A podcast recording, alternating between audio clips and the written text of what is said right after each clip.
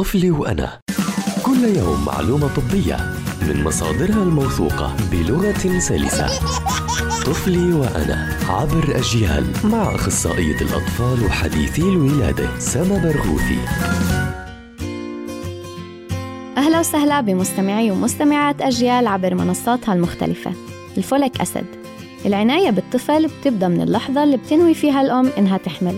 كل امرأة متوقعة إنها تحمل بننصحها تاخد جرعة وقائية من الفوليك أسد لمنع حدوث تشوهات خلقية بالحبل الشوكي والدماغ عند الطفل. هاي التشوهات عادة بتصير بأول أربع أسابيع من الحمل وهاي الفترة أغلب السيدات ما بتكون تعرف لسه إنها حامل. بالتالي ننصح البدء بهاي الجرعات بمجرد وجود نية الحمل وعدم الانتظار للتأكد من وجود الحمل الفعلي. استنوني بحلقة جديدة من طفلي وأنا لنحكي عن مواضيع بتتعلق بصحة الطفل.